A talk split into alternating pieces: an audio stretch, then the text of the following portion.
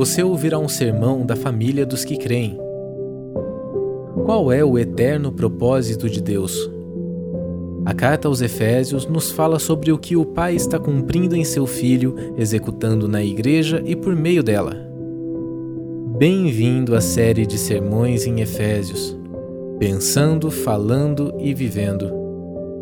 Efésios 6, do capítulo 1 ao versículo 9. Do versículo 1, 6, 1 ao 9. Filhos, obedecei a vossos pais no Senhor, pois isto é justo. Honra teu pai e a tua mãe, que é o primeiro mandamento com promessa, para que te vá bem e sejas de longa vida sobre a terra. E vós, pais, não provoqueis vossos filhos a ira, mas criai-os na disciplina e na admoestação do Senhor. 5. Quanto a vós outros servos, obedecei a vosso Senhor segundo a carne, com temor e tremor, na sinceridade do vosso coração, como a Cristo, não servindo à vista como para agradar a homens, mas como servos de Cristo, fazendo de coração a vontade de Deus, servindo de boa vontade, como ao Senhor e não como a homens. Certos de que cada um, se fizer alguma coisa boa, receberá isso outra vez do Senhor, quer seja servo, quer livre. E vós, senhores, de igual modo, procedei para com eles, deixando as ameaças, sabendo que o Senhor, tanto deles como vosso, está nos céus e que para com ele não há acepção de pessoas. Incline sua cabeça por uns instantes. Pai, nós te agradecemos por essa palavra, Deus, obrigado por essa carta, epístola tão preciosa de Efésios que foi endereçada a muitas igrejas e hoje está sendo endereçada à nossa igreja local aqui, à nossa igreja na cidade, na nação também, em todas as nações da terra. E nós te agradecemos porque Paulo se esmerou em gastar tempo escrevendo uma carta tão preciosa que nos dá não só dimensões espirituais maravilhosas, mas também uma dimensão das coisas naturais, daquilo que faz parte do nosso dia a dia ele conseguiu aqui dar uma mistura de teologia e prática, e nós queremos viver essa teologia na prática dos nossos dias. Por isso, nessa manhã, nós te pedimos, ilumina o nosso coração, ilumina os olhos do nosso interior, dá-nos o espírito de sabedoria e de revelação, dá-nos o pleno conhecimento do seu propósito, daquilo que você, na cruz, conquistou por nós, Jesus, daquilo que você, Espírito de Deus, está atuando no meio da tua igreja a partir do propósito eterno de Deus o Pai. Nós somos gratos por essa palavra e te pedimos que todas as distrações cessem e que possamos ouvir a tua voz enquanto lemos e meditamos nas Escrituras, Pai. Muito obrigado por cada um que está aqui, que nos ouve, que nos assiste, abençoa cada um, encontra cada um e fala com cada um, mostrando que você é o centro do Evangelho e o centro da Bíblia, e nós nos adequamos e buscamos agradar a Ti em tudo, em nome de Cristo. Amém. Amém. Então aqui estamos, como falei, no final, último capítulo, iniciando hoje, com muita conexão com o capítulo anterior, capítulo 5, e eu quero realmente novamente ressaltar a importância da pregação expositiva, do estudo expositivo, dos sermões para esse tempo. Então, nós estamos fazendo isso agora há 14, 15 semanas, eu não sei bem, é, mas estamos aí várias semanas estudando o, o livro de Efésios e fazendo isso expositivamente, às vezes as pessoas falam, ah, mas aí falta pregação prática. Não, você percebe como a gente está aprendendo coisas práticas num sermão expositivo e nada passa. Não tem como você pular uma parte. Então, a gente pega, estuda tudo aqui, conhece muito de teologia, mas conhece muito de vida prática. E agora a gente está nos capítulos mais práticos dessa epístola toda, né?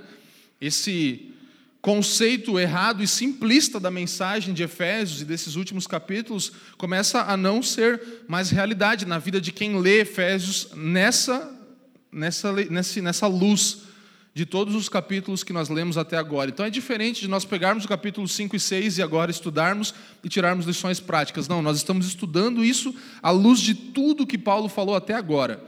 E agora a gente chega em um momento aqui tão prático, tão maravilhoso e que tira essa ideia de, ah, são, ah, agora é aquele lá do casamento, agora é aquele lá dos filhos e do servo do Senhor, aquela coisa de escravo que nem tem mais e tal. Não, não é isso. São coisas extremamente práticas para mim e para a sua vida, à luz de tudo que Paulo trouxe até agora, de tudo que nós temos estudado até agora.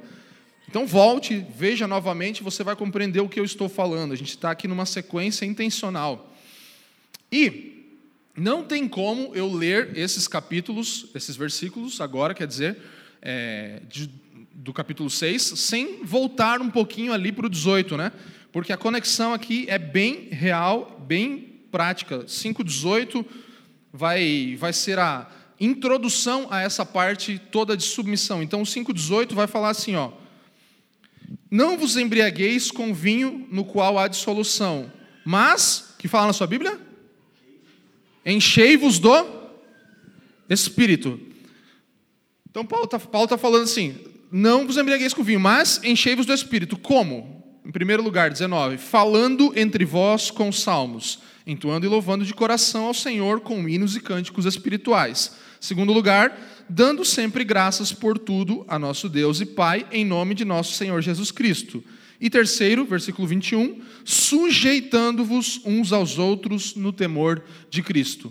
Então a conexão aqui é bem clara com o encher-se do Espírito. E aí Paulo vai falar. Você vai fazer isso como? Falando entre vós com hinos, salmos, cânticos espirituais, dando sempre graças por tudo e sujeitando-vos uns aos outros. Dois pontos. Como sujeitando-se uns aos outros? As mulheres aos seus maridos, os maridos às suas mulheres. E agora, os filhos aos pais, os pais aos filhos, os servos aos senhores, os senhores aos servos. Então, encher-se do Espírito, nós temos aí algo que mostra bem essa dinâmica das três coisas que Paulo está falando que o encher-se do Espírito é. Então, eu quero que você tenha isso muito claro no, na sua visão, na sua mente, no seu coração, que encher-se do Espírito não é uma coisa mística, é uma coisa muito prática aqui, segundo Paulo. Então, como que acontece isso? Enchei-vos do Espírito. Primeiro, leia comigo. Salmos, hinos e cânticos espirituais. Então, a vida da igreja é uma forma de nos enchermos do Espírito, amém?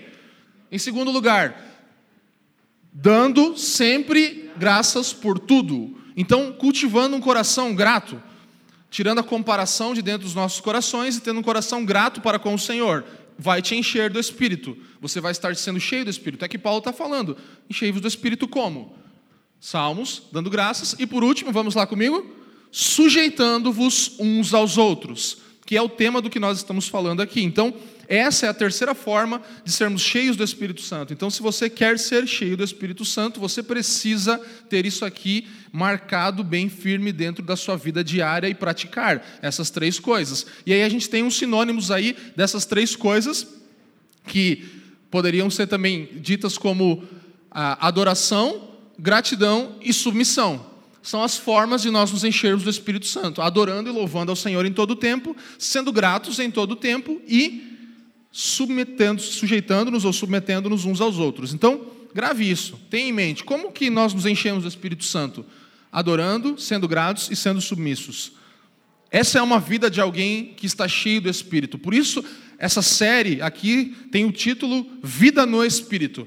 Nós estamos cultivando uma vida no Espírito através da adoração, da vida da igreja, da oração e tudo isso, da gratidão e da submissão. Tudo bem, gente? Grave isso aí, anota aí, você está anotando. Como que eu vou me encher do Espírito? Adoração, gratidão e submissão. Dando graças em todo o tempo, com hinos, salmos, cânticos espirituais e sujeitando-nos uns aos outros no Senhor. Então, há uma continuidade aqui do capítulo, do, do capítulo 5, do 18 até o 21, e aí a primeira porção nós já lemos na semana passada, que é a continuidade ali do 22 até o final, 33. E agora, novamente, vamos à segunda parte de como esse sujeitar-se nos enche do Espírito. É muito importante nós pensarmos que Paulo aqui, ele está falando para pessoas que se converteram, encontraram a Cristo, é, e elas não poderiam, ninguém pode, nem eu e você podemos afirmar que quando nós estamos em Cristo, agora a partir disso automaticamente tudo se transforma e nosso casamento fica perfeito, nossa vida é, no lar fica linda, maravilhosa, ou a nossa vida é, no trabalho também acontece um milagre e a gente começa a chegar segunda-feira, seis e meia da manhã e dar um beijo no patrão. Não acontece isso. Não, não é o que acontece. Ele está falando, gente, agora vocês estão em Cristo. Vou dar um, uma instrução aqui para vocês. Por isso o Evangelho não é algo que é só para nos mudar e nos transformar e tirar das trevas para a luz, mas o Evangelho é para os evangélicos. Amém? Então nós precisamos do Evangelho para viver uma vida agora de acordo com a nossa nova vida, que temos em Cristo. Então, na verdade, a partir de Cristo, agora a gente tem problemas a resolver que antes a gente nem dava bola. Parecia não existir essas coisas. Quem se preocupava em, em, amar a esposa, em se submeter ao marido, em se submeter ao patrão, em não abusar dos empregados, ou não irritar os filhos, ou obedecer aos pais, né? E ainda muitos não se preocupam. Então, aí é a questão do, do Paulo aqui para nós. E é muito interessante porque isso aqui fala muito de algo que a gente tem tentado compartilhar e Paulo aqui está mostrando que o cristianismo ele vai tocar em todas as áreas do nosso ser. Não há compartimentos.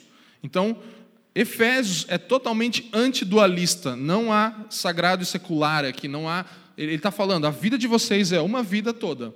Céus e terra, judeus e gentios, todo mundo junto em Cristo, trabalho, família, igreja, esposa, marido, pai, filho, tudo uma coisa só em que Cristo é glorificado. Não há compartimentos na minha e na sua vida. Vida conjugal, relação com os filhos, relação com os pais, ocupação profissional, faz tudo parte do pacote em que nós precisamos glorificar a Deus. E a estratégia de Paulo aqui é muito legal. Ele, ele fala do geral para o específico. Então ele vai falar Enchei-vos do Espírito. Imagina a grande coisa, enchei-vos do Espírito. Aí ele vai dividir como? Três coisas que a gente falou. Aí agora ele vai pegar aquela parte do sujeitai-vos, que ele está dando mais ênfase do que tudo aqui, e vai dividir isso em mais três partes: marido, esposa, a família, pais e filhos e relação no trabalho. Então ele vai do geral para o específico. Ele fala uma coisa, enchei-vos, como? Sujeitando-vos, além dos outros dois, que já falamos, e agora ele desdobra para mais três coisinhas. É muito legal, né? Essa estrutura de Paulo que ele desenha aqui deixa tudo mais fácil para a gente entender. E eu gosto muito disso, eu sou adepto disso. Falei para o Felipe antes, eu gosto de conseguir ver os pontos assim bem exatos, porque aí fica prático, aí você lembra, ah, é, é assim que acontece, ponto, é assim. Então, vamos lá. É, eu quero falar uma coisa só sobre sujeição. O Leandro Alves falou semana passada, mas é importante nós sempre lembrarmos que submissão e sujeição nunca acontece de cima para baixo. Você não sujeita as pessoas a você. Ah, se sujeite a mim. Eu sou o pastor, eu sou o reverendo, eu sou, eu sou o seu marido. Eu confesso que até lá no início do nosso casamento eu fiz isso com a Jaque. Eu era muito novo, tinha 21 anos e eu queria que a minha esposa se submetesse a mim, né? E aí eu achava que eu ia fazer isso, falasse, você tem que se submeter a mim. Eu não era uma pessoa má, nada, mas tipo assim, sabe aquela coisa de fazer com que alguém entre debaixo de você? E aí, depois de logo algum tempo, eu percebi que não era esse jeito. O jeito é eu me sujeitar. Então, por isso, Paulo está falando: não faça com que os outros se sujeitem a você. Ele fala: sujeitai-vos uns aos outros. Então, sujeição é sempre: vou me sujeitar. Vou entrar debaixo, vou me colocar debaixo da sujeição dos outros que estão ao meu redor. Nunca é se sujeite a mim. Não, eu vou me sujeitar a você. Amém? Vamos lá. Em tudo, né? Paulo está falando, conforme Cristo Nada fora de Cristo, em tudo sujeitai-vos uns aos outros, sem partidarismo, sem outras coisas, mas todos sujeitos ao Senhor. Então não tem graus aqui, não é piramidal, é todos sujeitos a Cristo e é uns aos outros, e ele exemplifica isso como na vida prática deve acontecer, mas todos estão sujeitos ao senhorio de Cristo. E aqui não é uma palavra, semana passada não foi uma palavra para casados ou não, e hoje não é uma palavra para pais ou não, e também não é uma palavra para filhos ou não, apesar de que filhos todo mundo é, né? Tem que ser de alguém. Então, então se, se tem uma coisa certa é que todo mundo aqui é filho, né? É, mas não é uma coisa específica. Os cristãos, em geral, todos devem se interessar pelos princípios da verdade do Evangelho. Então, se você está falando, ah, hoje não é muito para mim, ou semana passada não foi, é porque tem alguma coisa errada com você. Porque o cristão precisa se interessar pelos princípios da vida familiar, da vida social, né? E isso é o que se espera, como Paulo vai mostrar aqui, dos membros dessa nova sociedade de Deus. Nós somos a nova sociedade de Deus. Então, o que se espera de nós é que nós possamos responder a essa chamada à submissão.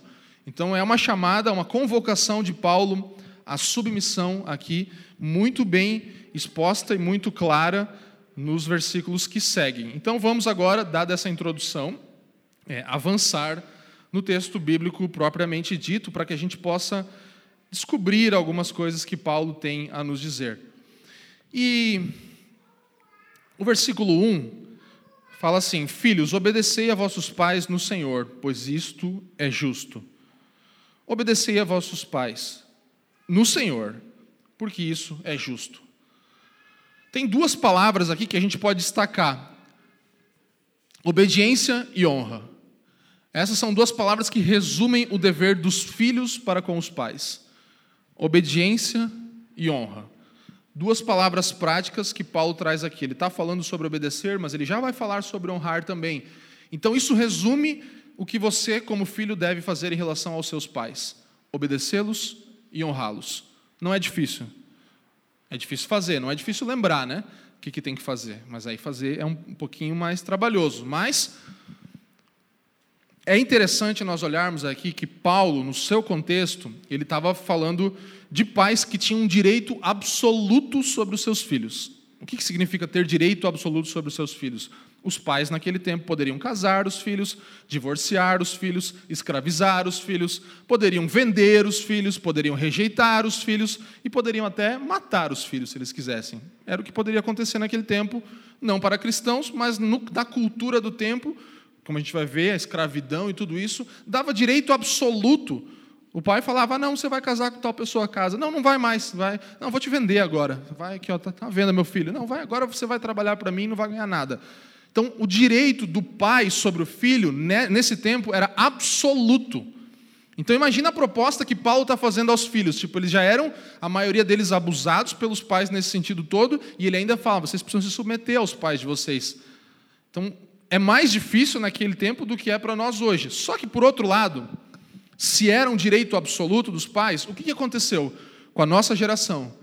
Depois dos anos 60, depois dos hippies, depois de tudo isso, de se revoltar contra os pais e contra todo tipo de autoridade e anarquia e tudo isso, nós vamos para uma revolta total.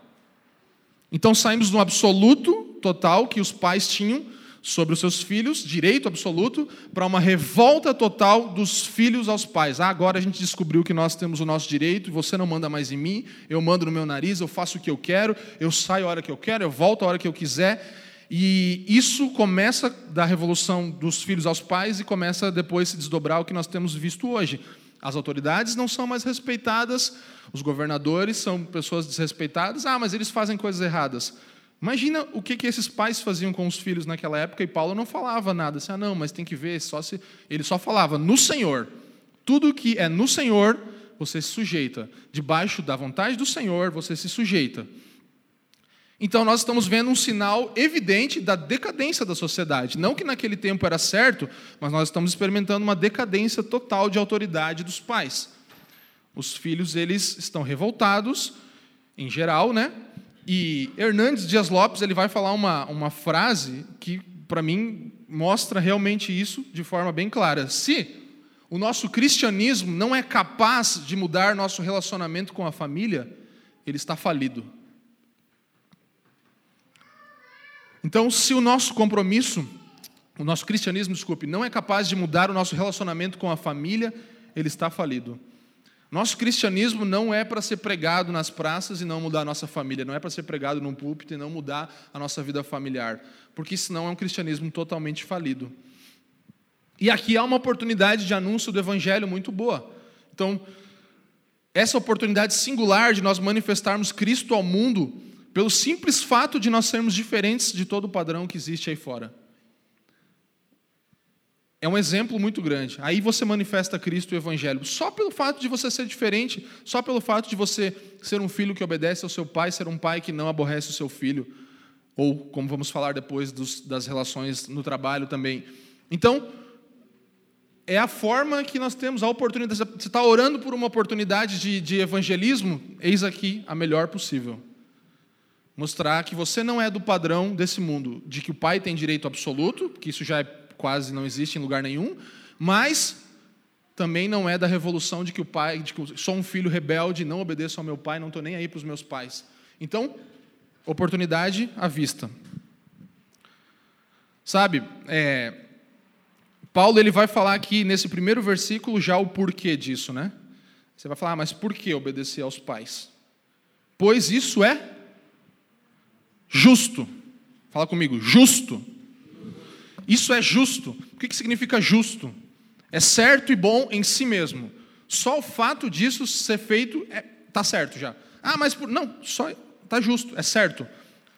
Então, certo e bom em si mesmo, na essência, a obediência dos filhos aos pais é uma coisa certa, justa, perfeita. E nós vamos colocar três coisas aqui que vão exemplificar isso. Por que obediência e honra? Por quê? Primeiro, a natureza, a lei e depois o evangelho. Então, a natureza, pode deixar isso aqui por enquanto. Primeira coisa, a natureza.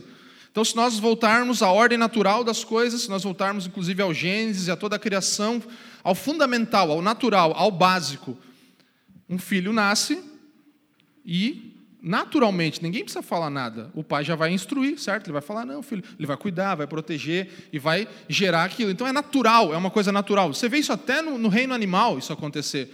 Ali o, o filho, o, o, filhote sendo guiado pelo pai, o pai protegendo, né, o pai de, daquele animal e tudo isso. Então é uma coisa natural, é uma coisa da natureza que o filho obedeça ao pai, se submeta ao pai. Então, a desobediência é que é antinatural. A desobediência é que começa com a nossa natureza caída. Então, nós desobedecermos aos nossos pais é um fruto da queda. O natural da criação é que filhos obedeçam aos seus pais. Então, isso é justo. Primeiro ponto, Paulo fala, é natural. É, sabe, algumas, algumas coisas, e eu falo aqui, como eu falei, não como pai, ainda não sou, ainda não sou, mas serei um dia, se Deus quiser, mas eu não, não estou falando aqui como pai, mas falo como um filho que vivi isso, e graças a Deus, não sei se meus pais estão assistindo, às vezes eles assistem, e, e, e, e eu quero honrar eles, porque eles me ensinaram muita coisa. E uma coisa que eu vejo e percebo, desde quando eu era criança até as crianças de hoje, é que a criança, algumas coisas a criança ela, ela deve aceitar e obedecer, antes de poder compreender. Se os pais entenderem isso, vão conseguir educar melhor os filhos. Então, algumas coisas as crianças elas vão precisar simplesmente aceitar e obedecer antes de compreender todas as razões do porquê aquilo. É isso que Paulo está falando. Porque é justo, porque você é filho e há um pai te dando uma ordem. Então, é justo que isso aconteça. E a criança, ela simplesmente ela não sabe muitas vezes o que escolher, sabe? Por isso Paulo vai falar lá em Gálatas 4 sobre a lei dada para os meninos, porque enquanto ele é menino, ele não, não, não, é, não é diferente de um servo. Ele não sabe ainda, então ele tem uma lei que o orienta. Depois ele se torna adulto e aí ele não precisa mais necessariamente daquela lei, por quê? Porque aquela lei já entrou no coração dele. Então não é que a lei é desprezada quando ela é adulta, por isso que ensina a criança no caminho que deve andar e não vai se desviar. Ah, depois não, quer, não precisa mais de ordem. Não, porque a ordem já entrou no coração. Passou por todo um processo de ser treinado no Evangelho e agora responde de acordo com aquilo. Então, Agora é a hora da lei, agora é a hora da ordem, agora é a hora de as crianças obedecerem aos pais mesmo sem compreender. E aí você vai ter os psicólogos, obviamente, todo um, um, um, monte de gente falando que a criança precisa aprender a escolher, que isso é importante na educação dela. E sim, é verdade. É verdade. Mas eu estava falando com a Jaque assim, essa semana pensando nisso. Tá bom, então você dá um poder de escolha. Então você vai pegar a criança, ah, o que você quer comer hoje? O que a criança vai falar? Bolacha, chocolate, sei lá, qualquer coisa. Não, vamos dar o poder de escolha. Ó, hoje tem alface e brócolis, o que você quer? Pronto, você pode escolher. Você está deixando a criança ali tomar uma decisão, mas dentro do parâmetro que você, como pai, definiu, que você colocou. Então, ah, hoje tem arroz e batatinha, você pode escolher entre os dois. Ah, eu quero arroz e batatinha. Qual salada? Tem tomate e tem beterraba. Ah, tá bom, beleza. E a sobremesa? Ah, tem ou chocolate ou tem uma gominha aqui. Tá bom, escolhe, pronto. Mas não é faça o que quiser, escolha o que quiser. Eu vejo às vezes pais com crianças num, num buffet de restaurante, tipo, ah, o que, que você quer? O que quer isso aqui? Quer, não quer? Não, você escolhe para a criança. Até uma idade nós precisamos fazer isso, porque a criança não sabe o que ela, ela sabe o que ela quer. Ela quer tudo o que ela quer. Ela quer o que o umbigo dela deseja, mas ela não sabe o que faz bem para ela e o que não faz bem. O que vai dar saúde a ela e o que vai acabar com a saúde dela. Tudo bem, gente? Amém? Então, sim, nós, nós podemos dar poder de escolha entre as opções que são o parâmetro que os pais definem. E aí você tem o poder de escolha ali, dentro daquilo, e a criança precisa desenvolver isso, é verdade. Nós não, não podemos ser pais tiranos. Nós precisamos sim dar a escolha dentro do parâmetro. Primeira coisa, então, natureza. Segunda coisa, que é uma razão para obedecermos aos nossos pais, é a lei de Deus. Então, A lei de Deus aqui qual que é? Honra teu pai e tua mãe. Então, lembra que eu falei que honrar e obedecer são as duas coisas aqui? E eu queria que você entendesse isso aqui, ó. Coloca o próximo slide aí. Honrar sempre vai ser maior do que obedecer. Honrar é maior do que obedecer. Então tenha em mente isso. Quando a gente fala de obediência, nós estamos falando de algo que é fruto da honra. Então a honra ela sempre vem primeiro e a obediência vai ser um fruto daquilo. Sempre honrar vai ser maior do que obedecer.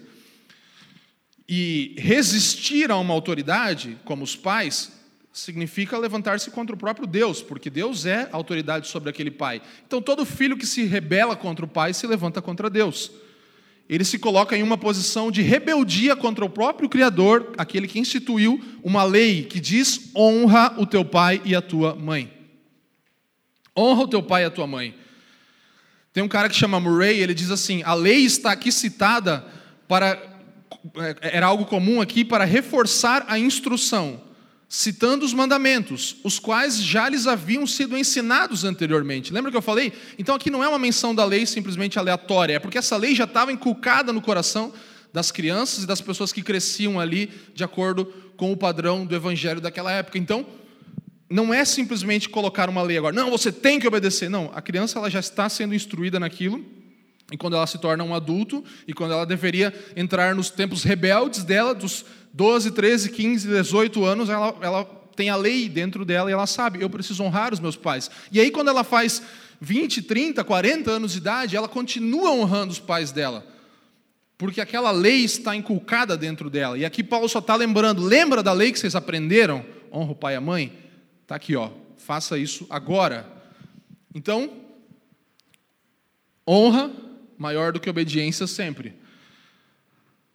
E em terceiro lugar, aqui nessa sessão, nós vamos falar sobre o Evangelho. Então, o que, que Paulo está falando? Como que isso deve ser feito? No Senhor. Obedecei a vossos pais no Senhor.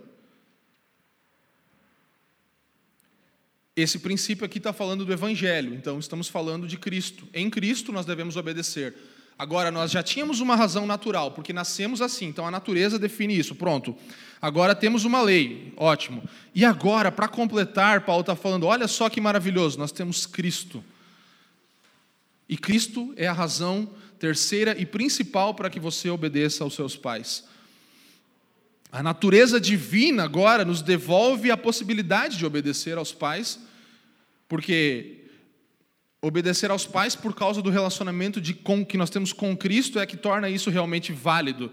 Então, o Novo Testamento, a história que nós temos com a redenção, nos dá capacidade em Cristo para realizar isso aqui, para conseguir honrar aos nossos pais. Sabe, o que o cristianismo, o que o evangelho faz é santificar aquilo que é natural. Então, há uma natureza, há uma lei, e agora o Evangelho vem e santifica aquilo e torna possível e, e, e alcançável viver de acordo com esses padrões. E aqui é todos os padrões que a gente está falando até agora aqui.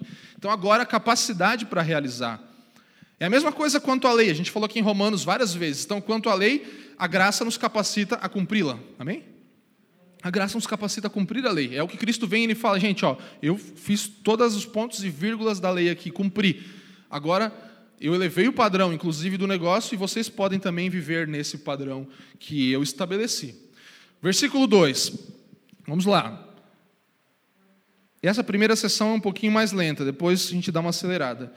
Honra o teu pai e a tua mãe, que é o primeiro mandamento com promessa. E aqui, nós vamos sair da discussão, ah, que tem os outros mandamentos também podem ter promessa, sim, mas esse é o primeiro mandamento com ordem aos relacionamentos, isso é certo. Então aqui os relacionamentos horizontais, esse é o primeiro mandamento. E você percebe que Paulo, aqui, usado por Deus, prefere usar o caminho da promessa do que da ameaça.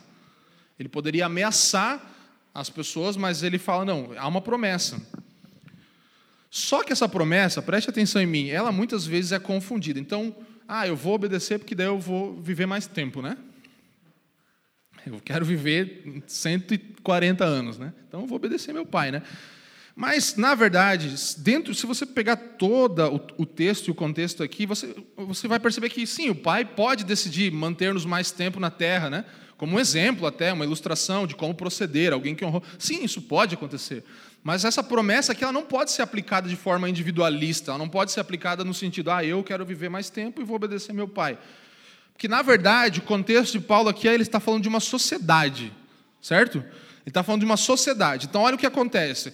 Quando nós quebramos os laços familiares, filhos e pais, marido e esposa, servo e senhor, patrão e empregado, né? Todos os tipos de laços, especialmente os familiares, são quebrados quando deixa de existir o respeito aos pais e a honra aos pais, por exemplo, no nosso texto agora, a comunidade vai se tornando decadente.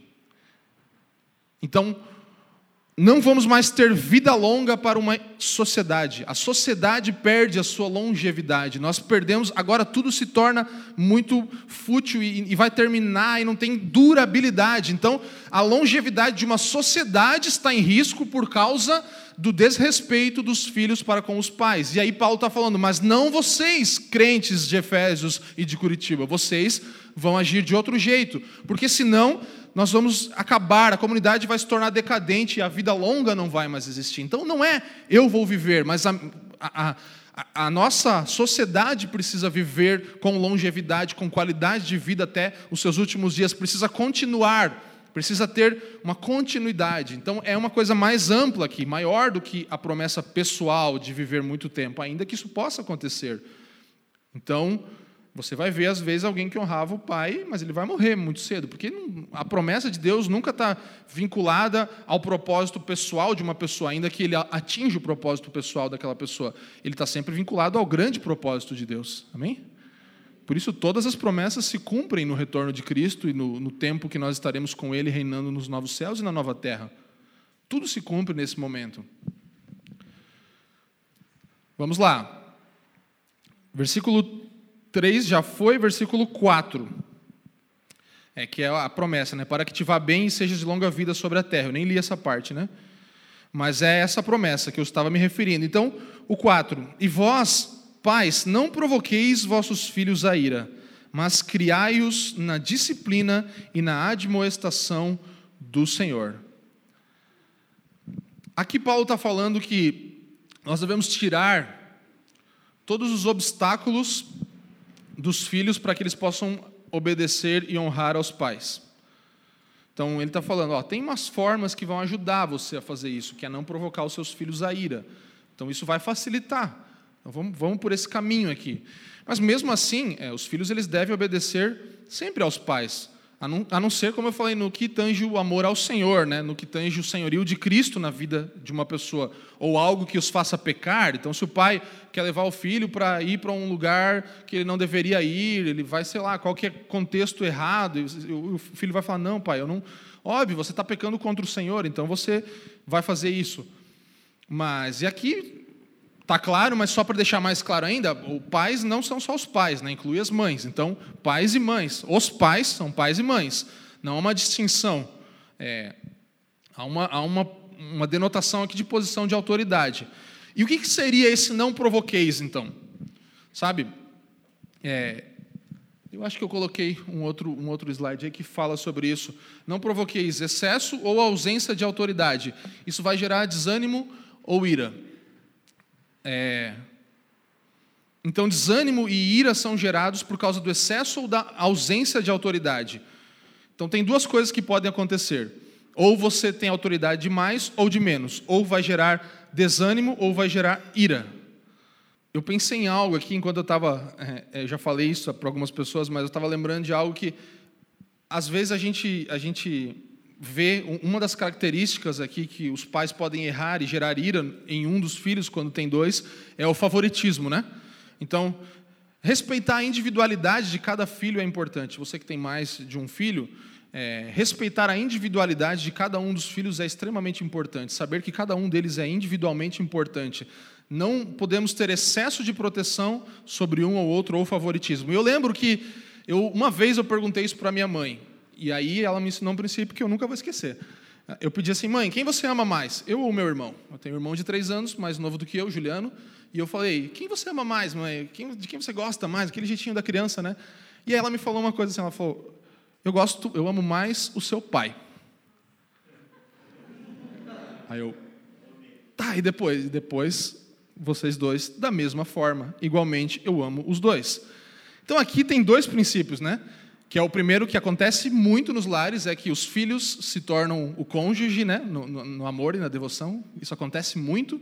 Então, pais eles fazem o quê? A mãe gasta tanto tempo com os seus filhos que ela agora já não lembra mais que ela tem um marido, porque os filhos toma muito tempo, e se ela não for intencional, o pai também pode acontecer isso, né? Mas com a mãe talvez seja mais comum. Mas então o primeiro princípio não foi nem o que eu pedi, né? Mas eu já aprendi. Eu falei, então tá bom. Então quando eu for pai, eu não vou poder amar mais o meu filho do que meu cônjuge, minha esposa ou meu marido, certo? Então, primeiro valor para você ter bem claro na sua mente que sempre o cônjuge vem em primeiro lugar. A sua relação com o seu marido e a sua esposa vem antes da sua relação com os filhos. E depois vem igualmente, no mesmo padrão, no mesmo patamar. E aí eu quebrei minha cara, mas aprendi com aquilo, porque eu estava esperando uma outra resposta, obviamente, né? Ou pelo menos descobri, então, que já que ela ama mais o meu irmão mesmo, né? Mas não, não nem isso não descobri. Descobri que meu pai tinha um valor que eu nunca ia ter. E descobri que o meu irmão também nunca vai ter mais valor que eu. E descobri que eu também não vou ter mais valor do que meu irmão. Pronto. Definiu uma coisa para a vida. Entendeu? Como é importante? Definiu para a vida. Filhos que tomam o lugar do cônjuge é um alerta vermelho para a nossa geração, para o nosso tempo, para os nossos dias, para a nossa igreja local, para a nossa família de fé. Nós precisamos ter esse alerta.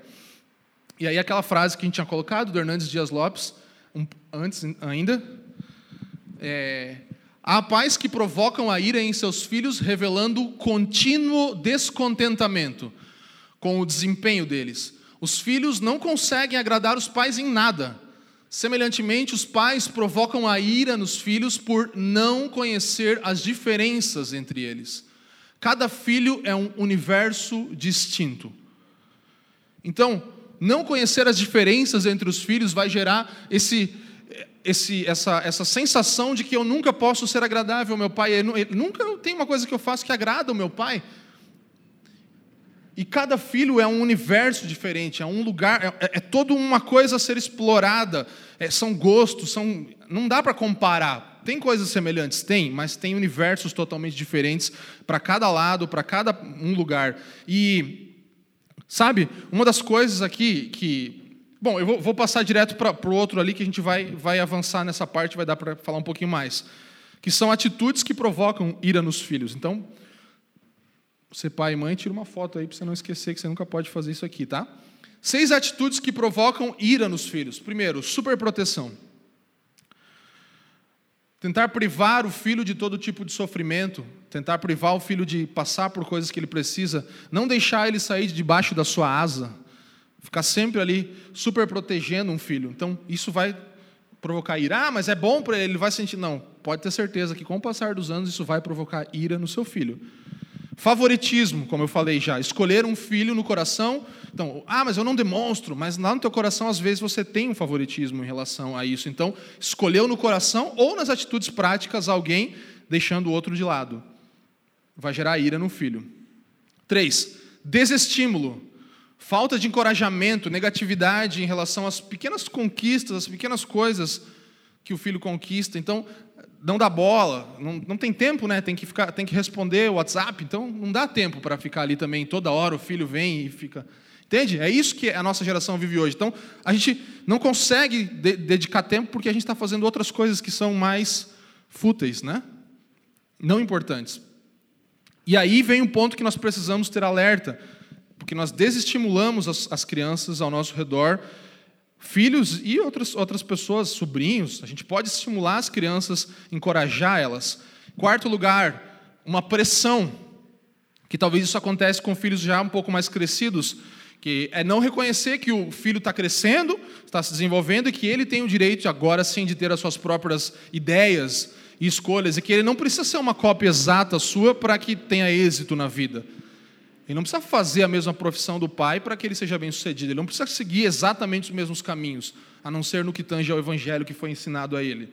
Então, uma pressão de que, não, não, não quero que você seja o que eu quero e pronto. Quinto, negligência. Não dar valor, não investir tempo na relação. Deixar para depois. Depois a gente vê isso aí. Não investir tempo, silêncio, sabe aquele silêncio gelado que não tem comunicação, que não fala, que não tem diálogo, é negligência. E sexto lugar, crueldade. Essas são as formas de nós provocarmos ira nos nossos filhos. Palavras ásperas, agir com asperidade nas palavras, violência física, desprezo, desprezar a criança. Ah, não, agora vou te desprezar também, porque, sabe, a ira tomando o nosso coração e nos, nos fazendo ter atitudes de ira vai levantar a ira também dos nossos filhos. Então, grave isso.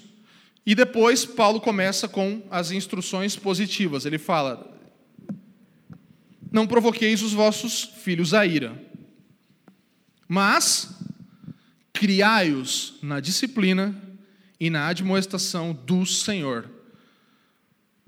Criai-os, criar os filhos, proteger os filhos. Mas aqui, pode que ele não está falando de provisão aqui, ele está falando de proteção, de proteger, de criar, de guardar os filhos num caminho. Sabe? Nós precisamos entender isso. Primeiro, estar ali. Então, é meio clichê, né? Frase de efeito assim, mas primeiro estar presente, depois dar presentes, né? Primeiro estar ali, fazer aquilo, estar naquele lugar. E aí eu vou colocar aqui mais alguns pontos que a gente vai falar sobre como isso pode acontecer. Então, em primeiro lugar, Exortações positivas que Paulo traz aqui. Os pais devem cuidar da vida física e emocional dos filhos.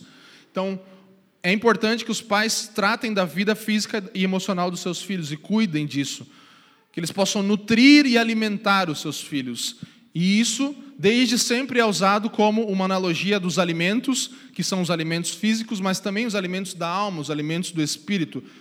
Segurança, o filho precisa ter segurança no pai, precisa saber que tem limites com os pais, que tem amor e tem encorajamento também nessa relação. Então, os pais devem cuidar, nutrir e alimentar os seus filhos. Segundo lugar, como criar os filhos? Os pais precisam treinar os filhos. Paulo está falando aqui por meio da disciplina, né? Ele fala: criai-os na disciplina. Então, treinar os filhos na disciplina. Regras e normas precisam existir em um relacionamento com o filho. Recompensas também. E castigo quando necessário também. Isso é um tipo de treinamento. Isso é discipulado. Isso é discipular um filho. É apresentar o evangelho para ele, mostrando, sim, não é tudo como a gente quer, tem regras, tem coisas que precisam ser bem colocadas, e tem recompensas também, tem castigos também quando necessário. O Hernandes Dias Lopes ele fala uma frase assim, ó, que isso aqui serve para a gente aqui, para a igreja e para todo mundo. Só pode disciplinar, fazer discípulo, quem tem domínio próprio. Então, tanto pais quanto pastores e apacentadores só podem treinar ou discipular alguém, especialmente aqui os pais, se tem domínio próprio. Então, eu preciso dominar a minha, a minha ira, a minha paciência, a minha raiva, o meu, meu ser, para que eu possa fazer um discípulo daquela, daquela criança. E em terceiro lugar, os pais precisam encorajar os filhos através da palavra. Então, o que ele está falando aqui? Na disciplina e na admoestação do Senhor. Está falando da palavra, do Evangelho. Então, ensino, advertência e estímulos também através das Escrituras. Encorajar os filhos através da palavra. Se você apenas advertir os filhos, eles vão ficar desanimados. Ah, meu pai só fala para mim não fazer as coisas. Se você apenas estimular, eles vão ficar mimados. Então, só corta, desanima. Só dá, fica mimado. Há um equilíbrio entre as duas coisas. Advertência e estímulo. Então, adverte, mas estimula. Estimula, mas adverte. Ah, tá, legal, você vai, mas não esqueça que tem tal e tal coisa que podem acontecer nesse trajeto.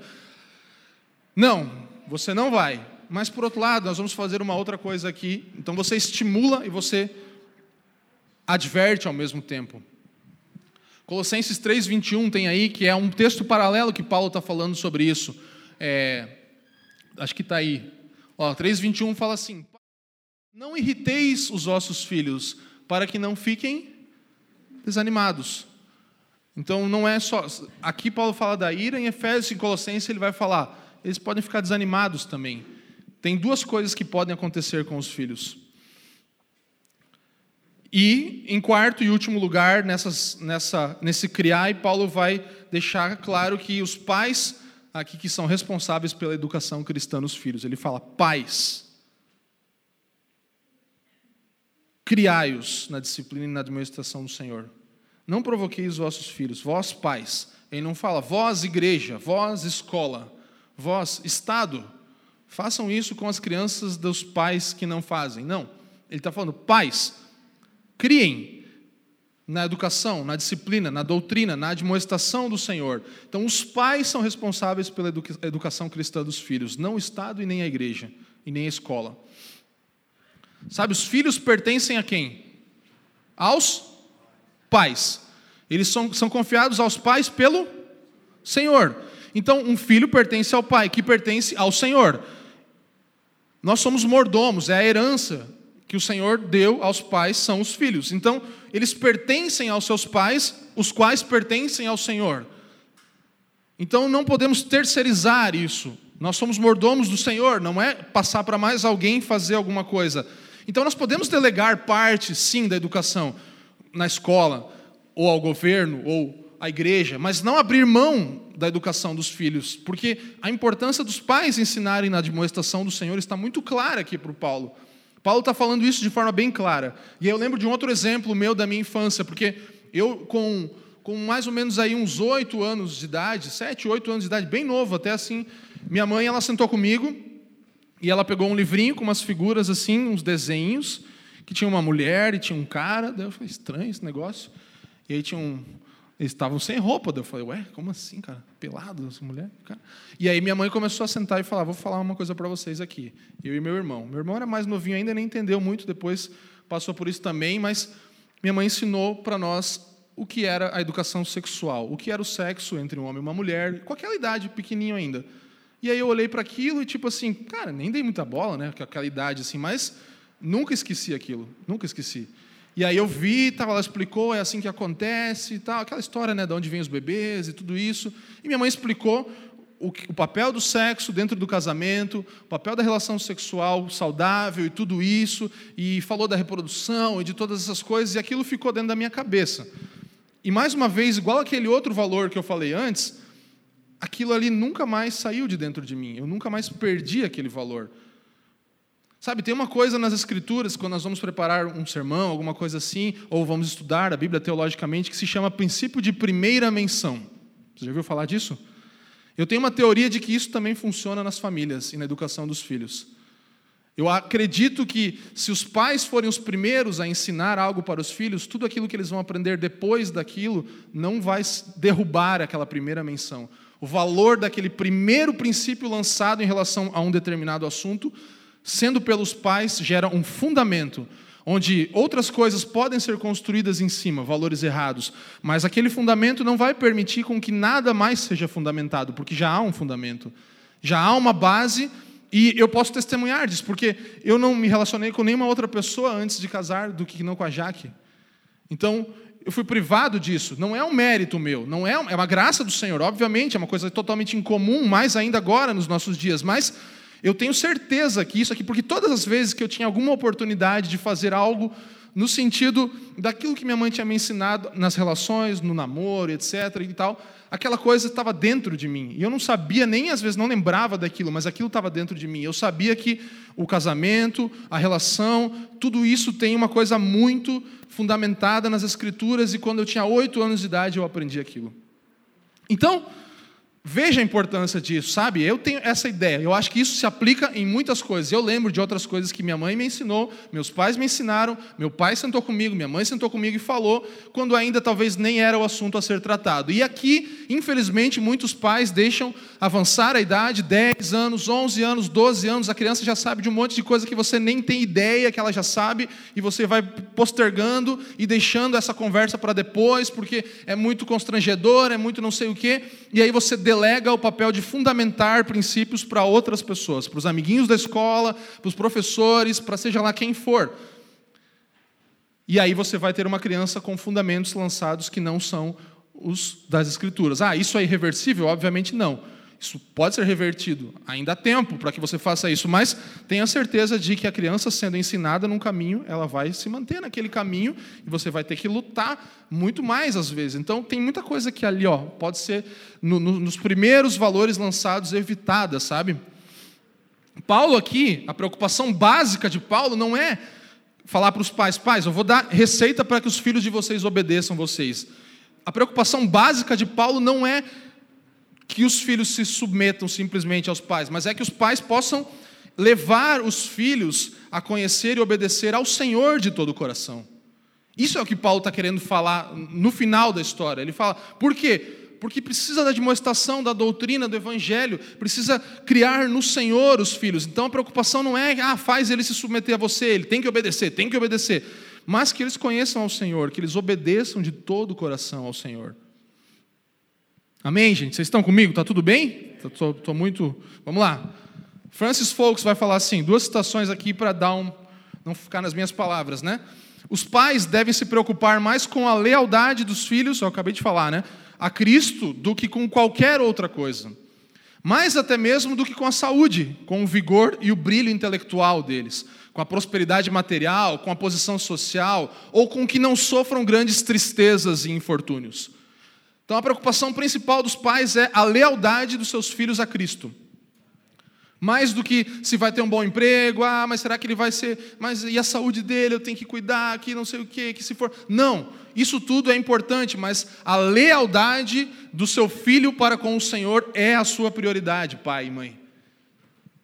Você precisa ensinar filhos que sejam leais ao seu Senhor, essa é a prioridade, esse é o primeiro objetivo, esse é o que vai fazer com que todos os outros venham juntos, porque Paulo está falando aqui que a gente não é dualista, a gente está falando de que toda uma vida vai ser levada ao, a glorificar o Senhor. Mas isso precisa exigir, em primeiro lugar, que o filho conheça o Evangelho. Então, quem é a primeira pessoa que nós precisamos pregar o Evangelho? São os nossos filhos. É responsabilidade nossa como pais, nossa, como igreja também, de pregar o Evangelho. Então, o, o Leandro e a Cris têm que pregar o Evangelho ao Emanuel até que ele se converta ao Senhor. E eu também tenho que pregar, e você também tem que pregar. Mas primeiro eles.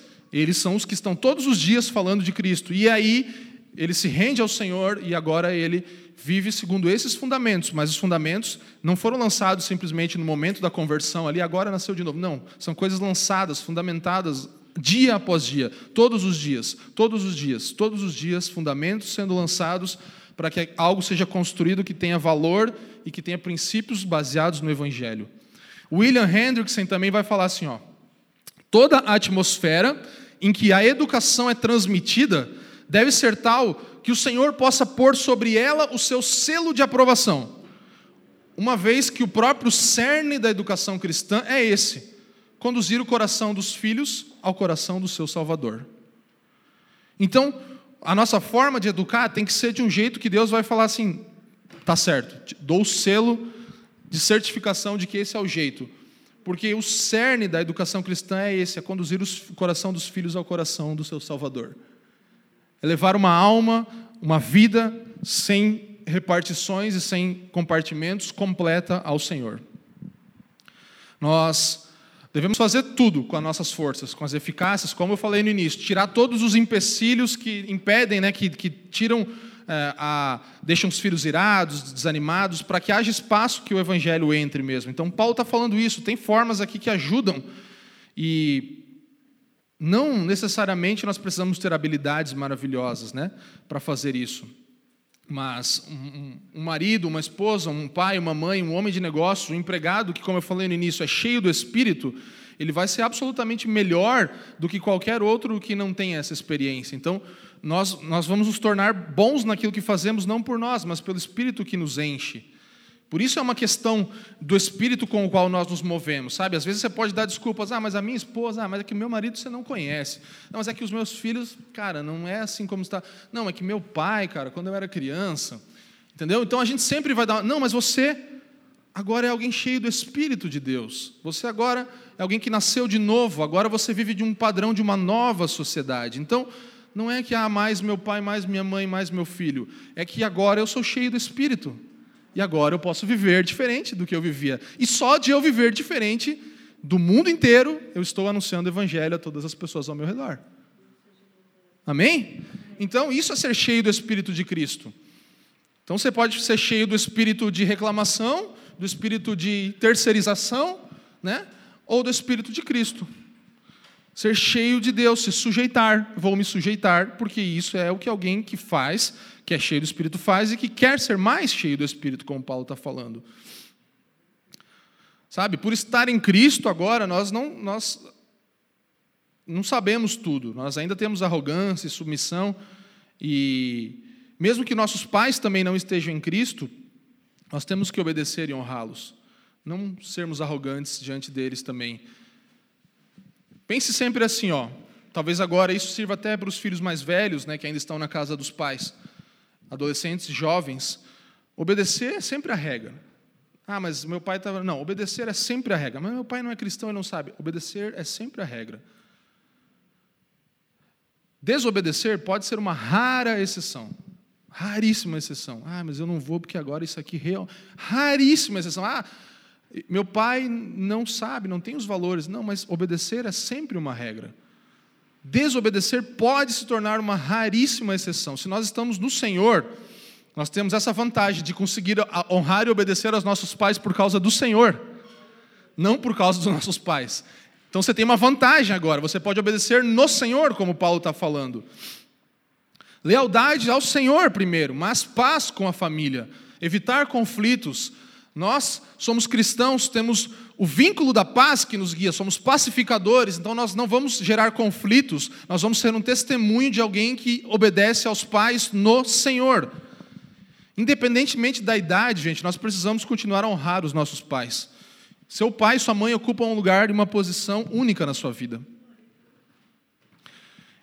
Eu não moro mais com os meus pais já faz mais de 12 anos e não tem problema, eu continuo honrando os meus pais. Você precisa fazer isso. Você tem 20, 30, 40, 50, 60 anos de idade, se você ainda tem um pai e uma mãe, honre seus pais. Honre seus pais. Talvez você não precise mais obedecer da mesma forma, porque você tem a sua vida, a sua independência, ou uma, um, um, status social diferente agora, mas ele, o seu pai e sua mãe ocupam um lugar único na sua vida. Ninguém vai substituir esse lugar. Sabe? Dê atenção para os seus pais. Não só quando você precisa, que a gente corre para os nossos pais quando está faltando uma grana, né? quando está alguma coisa, a gente corre para os nossos pais. Mas leve alegria para os seus pais, leve uma boa notícia para os seus pais. Liga para os seus pais hoje, depois que terminar aqui a reunião, dá uma ligada. Eu fui na casa de um amigo meu e ele tinha o nome da rede do, do Wi-Fi dele era Ligue para sua mãe. Era em inglês, era lá nos Estados Unidos, call your mom. Era, porque ele, ele lembrava, todas as vezes que ele ia lá ou passava o Wi-Fi para alguém, falava, é, tá. daí ele, putz, tem que ligar para minha mãe. Entendeu? Sei lá, queria alguma forma, mas não esqueça de ligar para os seus pais, de dar uma atenção para os seus pais. A gente faz isso intencionalmente nas nossas casas. Às vezes a gente fica pensando, eu falo para meu pai e minha mãe, ah, mas vocês também podem ligar de vez em quando, né? Mas não, os pais eles estão esperando, eles ficam felizes. E quando eu ligo para os meus pais, esses dias eu fiz isso, meu pai estava meio não conseguindo dormir direito. Aí, no, aí, eu falei com ele, conversei, liguei assim sem saber de nada, porque ele não fala, né? Os pais não vão ficar, oh, ora por mim, eu estou mal, não sei o quê. Não acontece, dificilmente isso acontece. E aí no outro dia de manhã meu pai falou: "Pô, dormi bem essa noite, foi muito bom, só de ouvir, só de". Então assim, esse tipo de coisa precisa, a gente precisa se ligar de fazer, honrar os nossos pais. E você pode ter a história que você tiver, você agora obedece e honra os seus pais no Senhor. Então não tem desculpa, não tem, ah, mas meu pai, não, liga para ele. Ah, ele vai desligar na minha cara. Tudo bem, fala para ele que você ama ele, que você quer honrar ele, veja se ele precisa de algo. Cada um sabe a forma que isso vai ser feita. Efésios é sobre isso, gente. Efésios é sobre mudança de padrão. Há um padrão em andamento na sociedade. Paulo vem e fala: para quem está em Cristo, dentro dos novos da, da, conexão em Cristo dos céus e da terra, dos judeus e dos gentios, de todas as nações, agora é diferente. E aqui um novo padrão de família, como o Leandro Alves compartilhou na semana passada e como eu estou compartilhando com vocês. Então, por meio da obra da reconciliação de Cristo, tem uma família de Deus agora. Deus, ele, a gente fala isso toda a apresentação aqui de novos membros. Deus ele está fazendo, juntando para si uma família, que ela é multinacional, de várias nações, ela é multicultural, de várias culturas. E assim, os pais devem cuidar das suas famílias também, como esse Deus que criou essa família e cuida dela faz. Ele criou uma família para si. É isso que Efésios é, é, é sobre. É um pai que ele pega judeus e gentios, céus e terra. Todas as nações. Ele fala, gente, estou fazendo uma família. Ó, é assim que eu cuido da minha família. E aí ele vai e desdobra isso e fala: Pais, façam como eu faço com a minha família. Esposas, maridos, servos, senhores, façam desse jeito. Como Deus cuida da sua família, nós devemos cuidar da nossa. Somos cidadãos do céu, exatamente. Nós não somos guiados pelas leis e pelo padrão desse mundo, é um padrão celestial. Então vamos para a parte 2 aqui, indo para o encerramento, que essa parte é bem mais rápida.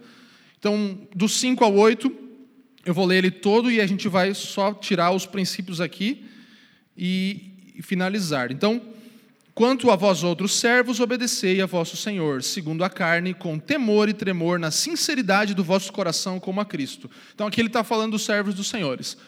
Bem rápido. Naquela época havia mais de 60 milhões de escravos. Hoje não há mais tantos escravos, né? Vendia-se pessoas, por isso, é, escravos eram ferramentas. Então, é, isso aqui serve para segurar. Era literalmente assim, ó. Serve para segurar meu notebook e a Bíblia. Ah, não tem um desse. Então, é, vem aqui, Cami, que você vai ficar aqui assim parado. Eu vou botar você o notebook aqui em cima. e Você vai servir para isso.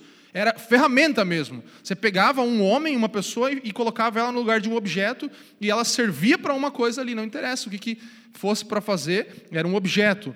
Então, a igreja na época era composta grande parte por escravos. Havia no meio da igreja escravos, haviam cristãos escravos ali, porque era como funcionava naquela época.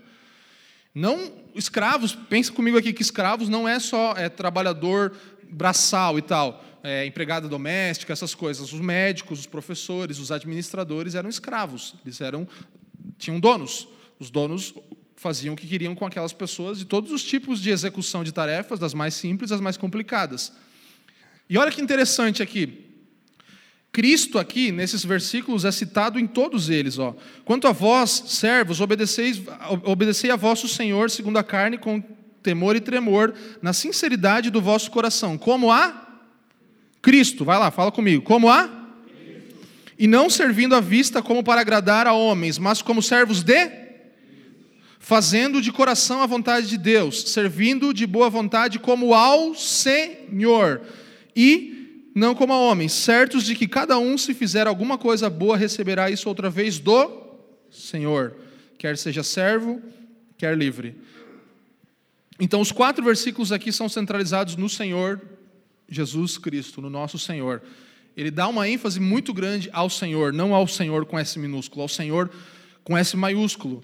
Isso significava que ele estava querendo encorajar os servos e os trabalhadores do nosso tempo hoje, ampliando a visão dessas pessoas que eram escravos e hoje empregados, que eles estão livres agora de ter que agradar e servir simplesmente ao seu Senhor, mas agora eles podem servir a Cristo, que é o seu Senhor com S maiúsculo. Então eles agora estavam com uma visão ampliada, poderiam fazer a vontade de Deus através do seu trabalho comum, através das coisas comuns do dia a dia, eles poderiam agora agradar o Senhor. Eles não precisavam mais fazer isso só quando estavam em um templo sacrificando um animal, mas no seu dia a dia, eles poderiam servir ao Senhor e dar a sua vida por completo nas pequenas tarefas. Sabe, o evangelho ele não é a redenção da nossa alma simplesmente, ele toca todas as esferas. Paulo aqui ele não tá, pode ver que ele não incita, né? Ele não fala assim, ah, que esse sistema é injusto, vamos derrubar o sistema da escravidão. Ele está falando, não, você é escravo. É como está funcionando aqui. O que você vai fazer? Você vai obedecer ao seu Senhor como você deve obedecer a Cristo. Então ele não está aqui se levantando contra. E por que, que ele faz isso? Depois eu vou falar um pouco sobre a escravidão, se der tempo aqui, mas o que eu leio de Paulo aqui é que ele está falando que é possível ser cristão sob qualquer sistema, sobre qualquer circunstância é possível você ser cristão. Não tem sistema ou circunstância que não nos permita agradar a Cristo. Inclusive o sistema de escravidão pesada, em que os servos podiam matar, maltratar, fazer o que quisesse com seus escravos. Os senhores poderiam fazer o que quisesse com seus escravos. Paulo está falando, não tem sistema, por mais errado que ele seja, que você não possa glorificar a Cristo nele. Amém?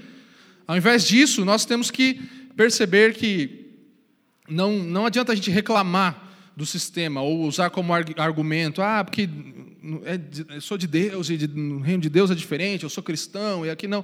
Não, você tem que obedecer e gerar essa glória que vai para Cristo no seu ambiente. Ao invés disso, nós temos que, em vez de dar a culpa no sistema, ver o problema do coração, do interior do homem. Que esse sim Deus pode transformar e isso pode mudar, mudar todo o sistema.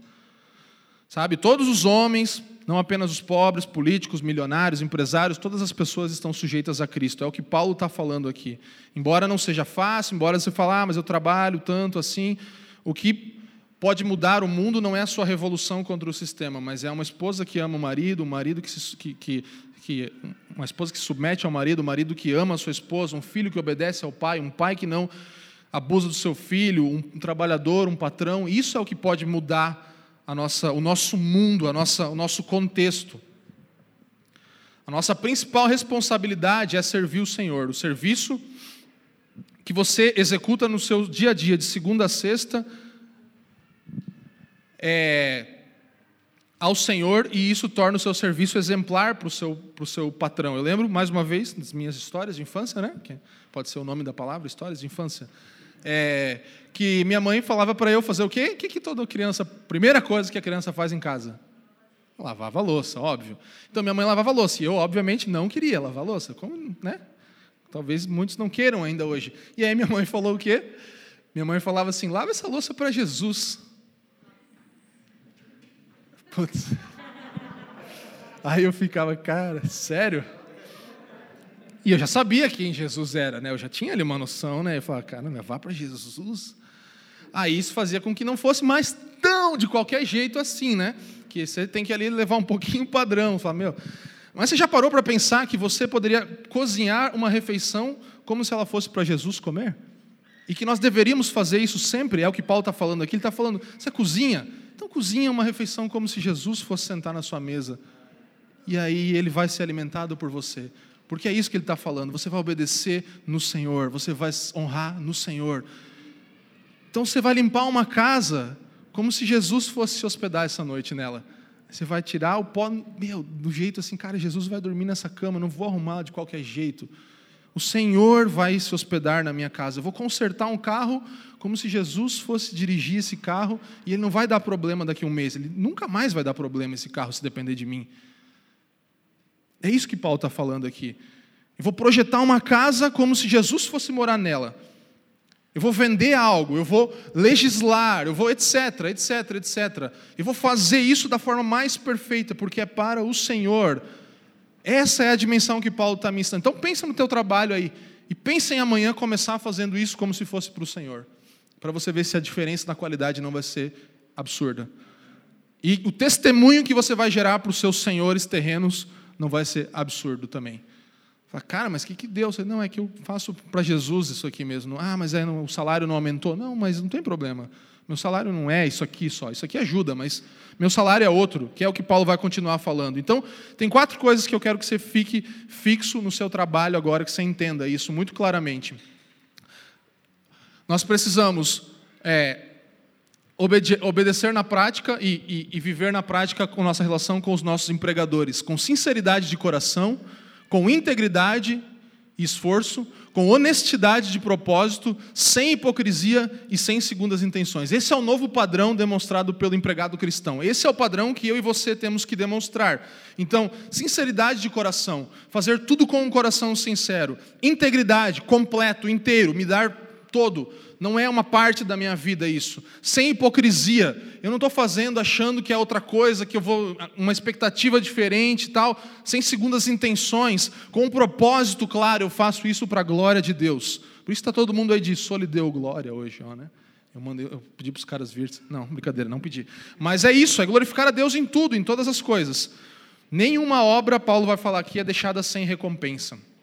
Então, novamente, não tem espaço para dualismo, nossa devoção para Cristo, na devoção do dia a dia, na, na, vocação do que nós fazemos, sempre precisa ser completa. Lutero cita um exemplo né, de um sapateiro que chegou até ele, talvez você conheça essa história, e aí ele, ele se converte agora, né, então ele conhece a Jesus, e aí, aí ele fala, Lutero, como que eu vou fazer para servir o Senhor? Eu quero dedicar minha vida. E, e aí ele pensava assim, ah, o cara vai me mandar ir para o mosteiro ali para servir, ser um monge e tal, dedicar minha vida ao Senhor.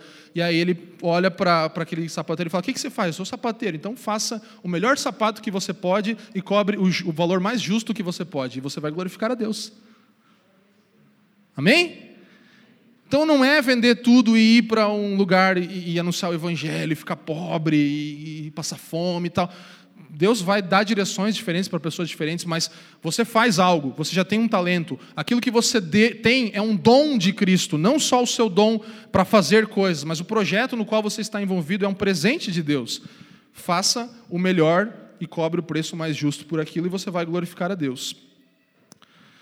E aqui a ênfase não é só, pode ver que não é só no produto final, ah, que o sapato tem que ser o melhor, mas é o processo de desenvolvimento daquilo que precisa ser justificável e glorificar a Deus também. Sabe? E aí Paulo termina falando da recompensa, que é um no, no Novo Testamento é muito comum esse duplo incentivo, né? Aqui na terra, assim como também nos céus vai ter uma recompensa. Então, é, nós vamos fazer tudo em vista do nosso futuro. Sabe, é, para finalizar, eu realmente gostaria que nós fôssemos encorajados a, a, a, ter essa dimensão do trabalho aqui, que poderia faz, fazer uma palavra só sobre isso, né? mas 2 Tessalonicenses 3,6 vai, vai ser bem claro em relação a isso, que nós devemos nos afastar daquele que é ocioso. Então, nós não devemos ter nem relação com pessoas que não querem trabalhar, é o que o texto está falando. Nós devemos dedicar a nossa vida ao trabalho, faz parte não é ser workaholic. Você precisa sim fazer isso como parte do seu ser integral. Então, o fato de nós nos tornarmos cristãos não vai nos isentar, nem eliminar as nossas relações sociais e nem as relações com o Estado, com, com, com a sociedade, com o trabalho, com tudo isso. E, versículo 9, para encerrar, Paulo vai falar àqueles que estão em posição de autoridade. E vós, senhores, de igual modo, procedei para com eles, deixando as ameaças, sabendo que o Senhor, tanto deles como vosso, está nos céus e que para com ele não há acepção de pessoas. Então reconheça, se você é alguém que tem algum tipo de autoridade, reconheça a esfera de autoridade que o Senhor te colocou. Pense nisso agora. De igual modo como você é submetido ao Senhor, ou como você tem pessoas submetidas a você, todos eles estão submissos ao Senhor. E nós não podemos ameaçar essas pessoas, se nós, como pessoas que temos autoridade, esperamos respeito, então o que nós vamos fazer? Respeitar. Se você espera respeito, respeite. Se você espera serviço, sirva. Tem dois tipos de autoridade: tem a autoridade que é imposta e tem a autoridade que é adquirida. Nós podemos impor autoridade sobre as pessoas ou podemos adquirir. Mas a verdadeira autoridade, que é real mesmo, ela é conquistada pelo exemplo. Então nós vamos servir e isso vai nos dar autoridade no serviço. Nós vamos respeitar e isso vai fazer com que os outros nos respeitem. Olha as três coisas aqui. Deveres dos patrões, um princípio que Paulo está falando. Diante do Senhor todos são iguais. Nenhum um, um, alguém que tem autoridade pode esquecer isso. Um patrão, um senhor, um empregador, ou alguém que tem algum tipo de autoridade. Igualdade diante de Deus. Proibição. Paulo fala assim: não ameaça os seus empregados, não ameaça quem está submisso a você, quem está debaixo de você. E um incentivo. Deus não demonstra parcialidade nem favoritismo. Ele tem a todos como seus filhos e aqueles a quem ele é Senhor. Então, a verdadeira autoridade é conquistada pelo exemplo, mas ela também está debaixo do Senhor, porque há um Deus que está nos céus e para com ele não há acepção de pessoas. Ele vê todas as pessoas da mesma forma. Isso não anula as ordens, a organização que nós temos aqui na terra, mas isso dá igualdade diante do Senhor. Então, um princípio, uma proibição e um incentivo Paulo traz aqui. Eu queria que você tivesse essa ideia, esse pensamento, preste atenção, que a autoridade dos maridos, que aqui tem né, um nível de autoridade que Paulo fala dos pais e dos senhores, são oportunidades para servir e cuidar, não para oprimir. Então, você pai, você marido, você empregador ou senhor, você tem uma oportunidade de servir e de cuidar, e não de oprimir. Se nós entendermos isso, nós estaremos nos sujeitando a nossas esposas, aos nossos filhos também e também aos nossos empregados. Amém, gente? Vocês estão bem? Está tudo tão quieto aí? Estou terminando, tá? Há um Senhor sobre todos nós e, e é isso que nós precisamos compreender. Nós somos todos iguais diante dele. A autoridade que nós temos sempre é delegada por Deus e vem dele. E o evangelho ele faz o quê? Nós temos aí o nosso penúltimo slide, eu acho. O evangelho acaba com uma lacuna social ou cultural. Ele acaba com isso por completo. Ah, eu vou ler algo aqui antes. Nós precisamos aprender a nos relacionar corretamente com as posições que nos encontramos. Eu quero falar só para fechar aqui, para não ficar uma lacuna sobre a escravidão. Aqui, quando eu falei que Paulo estava falando que não importa o sistema que você está submisso, você tem um lugar de glorificar ao Senhor. Não queria dizer que ele ou que os apóstolos estavam tolerando a escravidão. Tanto que ele fala no final que quer seja escravo ou livre. Depois ele vai ter Filemão e vai ter algumas, alguns textos aqui que a gente não consegue entrar para falar sobre escravidão, mas a, a, a consciência cristã que nós temos condena totalmente a escravidão. Nós temos um texto agora na Cultivar e Guardar, volume 2, falando sobre a escravidão moderna, com Felipe e a Karen, missionários na Índia, que agora estão no Brasil, e eles falam um pouco sobre esse tema. Mas tenha certeza de que você, como cristão, e eu, como cristão, não toleramos a escravidão. Um ser humano jamais deve possuir outra pessoa. Isso ainda existe hoje, infelizmente. Então, não há direitos para esses escravos e pessoas que são é, são, são escravizadas. E isso significa que não há justiça, porque onde não há direitos, não há justiça. Há uma impessoalidade, aquela pessoa se torna um objeto, ela é desumanizada. E se nós olharmos para a história do cristianismo, e até mais recente, nós vamos ver homens como, como John Wesley, George Whitefield, ou até o, o Wilberforce, esses caras na Inglaterra, influenciaram diretamente a abolição da escravatura. Então, todos os cristãos têm que ter uma postura com isso. Em nenhum país cristão deveria prevalecer a escravidão. E isso é meio que uma coisa que acontece. Você pode ver que onde ainda há escravidão, há uma, há um, um, uma decadência ou há uma forte ênfase no evangelho, não há cristianismo ali sendo anunciado tanto. Então, é, tenha isso em mente. E vamos ler essa última citação aqui que vai concluir isso. Porque a gente precisa entender que nós não somos revolucionários sociais, nós somos pregadores do evangelho, amém? Então, é, essa é a última ênfase que eu quero dar nessa palavra, para que a gente não saia pensando que nós aceitamos esse tipo de coisa, mas também que nós devemos fazer um, um, algum movimento ou algum motim que seja separado do Evangelho. Não. Preste atenção nessa citação do John Eade, que fala assim: ó, o cristianismo não atacava diretamente as formas de vida social vigentes, nem procurava promover uma relação, aliás, justificável, por meio de processos externos Tal empreendimento teria sufocado com o sangue e a religião nascente. O Evangelho realizou obra mais nobre, não permaneceu indiferente, recusando-se a falar ao escravo, que é o que Paulo fez aqui, né? Até que tivesse conquistado a liberdade e lhe caíssem as algemas. Tanto Paulo fala, quer escravo, quer livre. Mas desceu ao nível da sua degradação, tomou-o pela mão e pronunciou-lhe aos ouvidos palavras de bondade, e deu-lhe uma liberdade que os grilhões não puderam impedir, nem a tirania pôde esmagar pela força. É isso que o Evangelho faz. Ele pega pela mão as pessoas de todas as situações, e ainda que muitas vezes não tenha uma, uma coisa social ali, um movimento social acontecendo, é maior do que aquilo, porque mesmo dentro daquela realidade, aquela pessoa experimenta a liberdade. Então o evangelho acaba com a lacuna social ou cultural. O evangelho acaba com toda essa lacuna e esse espaço que pode existir. É, prega o evangelho. Não seja alguém que queira revoluções sociais sem pregar o evangelho. Eu não estou desencorajando as pessoas envolvidas em causas sociais, mas nós não podemos ser revolucionários pelas causas humanistas, mas sim pela causa do centro que é Cristo. Ele é o Senhor do Evangelho e as pessoas são alcançadas pelo Evangelho e aí elas transformam o seu ambiente social. Amém, gente? Glória a Deus. Então, o nosso papel é sempre relembrar da relação do homem com Deus, não das relações, relações de massas, não, o homem, indivíduo com Deus. Quando formos questionados sobre nossa postura em relação ao nosso próximo, ah, mas como vocês lidam com isso? Nós lidamos assim: o Evangelho está aqui, o homem e a mulher precisam do Evangelho. É assim que nós lidamos. E nós vamos ampliar isso e vamos anunciar o Evangelho a todas as criaturas. É assim que nós lidamos com a questão do próximo, apontando Deus ao homem e o homem a Deus. Amém? Então, cheios do Espírito, nós vamos fazer o quê? Como falei lá no início, sujeitar-nos uns aos outros, todos ao Senhor. Nós vamos ter esposas submissas, nós vamos ter maridos que amam, nós vamos ter filhos obedientes, pais que não aborrecem seus filhos, empregados que obedecem e patrões, patrões que não se aproveitam dos seus filhos. E assim nós encerramos essa parte prática de Efésios.